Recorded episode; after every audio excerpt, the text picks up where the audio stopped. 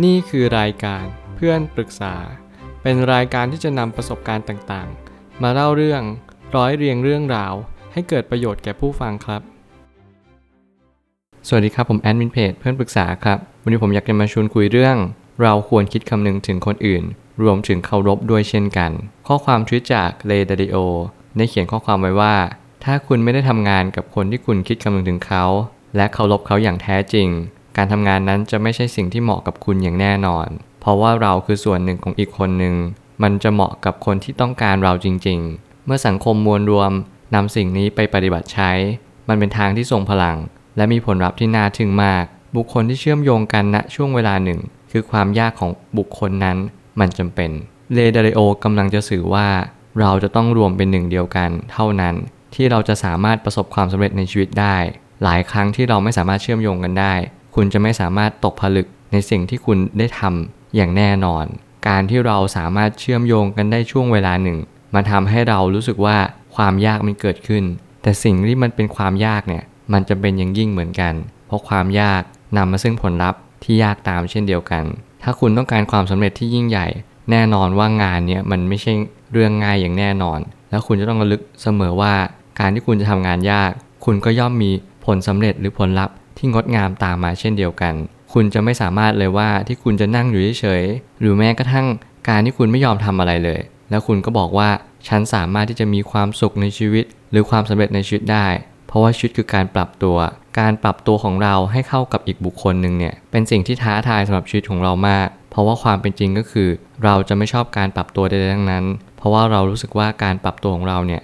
มันยุ่งยากและวุ่นวายไปหมดซะทุกอย่าง การปรับตัวของเรานั้น จะสำลิดผลได้ก็ต่อเมื่อเรารู้ว่าเราเป็นคนยังไง และเราควรจะปรับเป็นทิศทางใด ไม่ใช่ว่าทุกคนควรจะปรับตัว อย่างยิ่งยวดเหมือนกันทั้งหมด ทุกคนจะมีดีมีเสียแตกต่างกันไป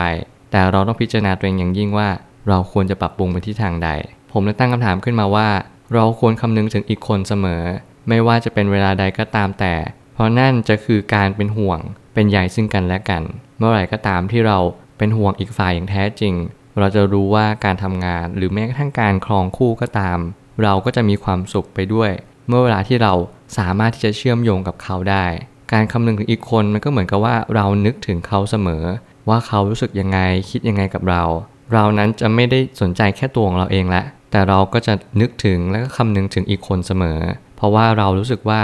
การที่เราเนี่ยคิดถึงอีกคนหนึ่งมันเป็นสิ่งที่จำเป็นและก็สำคัญมากๆ การทำงานใช้ชีวิตคู่ หรือแม้กระทั่งคนในสังคม ล้วนแต่หล่อหลอมให้ความจริงใจนั้นเป็นสิ่งที่สำคัญที่สุด ผมเลยอยากจะยกประเด็นของคำว่าความจริงใจ ความจริงใจนั้นเป็นสิ่งที่สำคัญจริง ๆ กับสังคม เมื่อไหร่ก็ตามที่เรามีความจริงใจ คุณจะเห็นประโยชน์ในสิ่งที่คุณสามารถที่จะดึงมาได้ อย่างเช่น การช่วยเหลือซึ่งกันและกัน การเป็นห่วงเป็นใยกันอย่างแท้จริง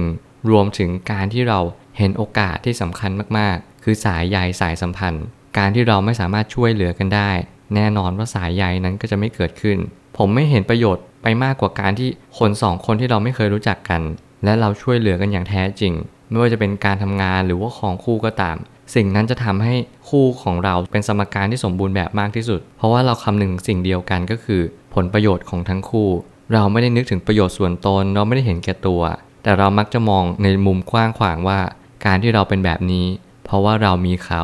และการที่เขาเป็นแบบนี้ เพราะว่าเขามีเรา ต่างคนต่างมีกันและกันเราช่วยเหลือไปด้วยกัน ด้วยทั้งหมด 2 คนนี้มันทำให้ความสำเร็จรุ่ล่วงเนี่ยมันเป็นไปได้อย่างสิ่งที่เราหวัง การเชื่อมโยงของแต่ละบุคคล มันทำให้ความยากเกิดขึ้นก็จริง แต่ถ้าเราใช้มันเป็น มันก็จำเป็นที่ต้องยาก ความยากเนี่ยมันเกิดจากการที่เราปรับตัวเท่านั้น แล้วก็การเดินทางมันเป็นสิ่งที่ไม่ยากเท่าที่ควร ถ้าเรารู้ว่าหนทางที่เราเดินไปเนี่ยมันคืออะไร และสิ่งที่สำคัญกว่านั้นก็คือ การที่คุณเดินทางไปคนเดียวเนี่ยมันค่อนข้างจะยาก แล้วก็มันมีสิ่งที่เรียกว่าปัญหาเนี่ยอยู่เยอะมาก ถ้าเกิดสมมติคุณหาใครสักคนหนึ่งที่คุณต้องการเขาและเขาก็ต้องการคุณเช่นเดียวกัน เราเคารพกันจริง ๆ เราคำนึงถึงกัน นั่นคือสมการที่ดีที่สุด ที่ผมก็เชื่อว่ามันเป็นสิ่งที่สำคัญมากๆ ไม่ว่าจะเป็นบริบทไหนก็ตาม ผมอยากให้คุณลองหาพาร์ทเนอร์หรือว่าใครก็ตามที่เขาอยากจะช่วยคุณ หรือคุณอยากจะช่วยเขา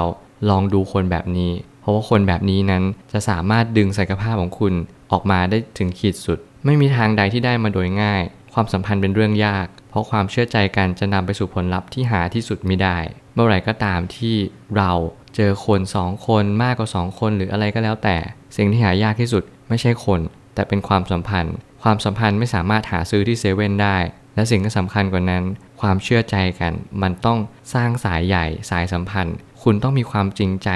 มีความเป็นตัวตนเนื้อแท้ของคุณจริง ๆ นั่นแหละคือความที่คุณจะสามารถเชื่อมโยงกับอีกฝ่ายหนึ่งได้อย่างแท้จริง ไม่อย่างนั้นคุณจะไม่สามารถตอบได้เลยว่า คุณควรจะเดินไปทางไหน คุณควรจะร่วมงานกับเขาหรือเปล่า หรือคุณจะใช้ชีวิตกับเขาตราบชั่วนิรันดรนนี่ก็ขึ้นอยู่กับคนสองคน และสิ่งที่สำคัญที่สุด คุณต้องรู้หนทาง สุดท้ายนี้ความเคารพจึงเป็นที่มาของคำว่าการเชื่อใจกัน ถ้าไม่เคารพกัน ความเชื่อใจก็คงจะเป็นไปไม่ได้เลย ถ้าเราพูดถึงความเชื่อใจกัน ผมคิดว่าเหตุการณ์ที่ทำให้เราเชื่อใจกันมากขึ้นเนี่ย ก็เพราะว่าเรารู้ว่าเราสามารถที่จะเชื่อใจและไว้ใจเขาได้จริง ๆ เหตุการณ์ที่จะทำให้เราเชื่อใจเขาคือความทุกข์ การร่วมเหตุการณ์ความทุกข์ด้วยกันเนี่ยทำให้เราสามารถที่จะไว้ใจเขา และฝากชีวิตไว้กับเขาได้ เมื่อไหร่ก็ตามที่เราเจอความทุกข์ เราจะเห็นเลยว่าเขาสามารถแก้ไขปัญหาได้หรือเปล่า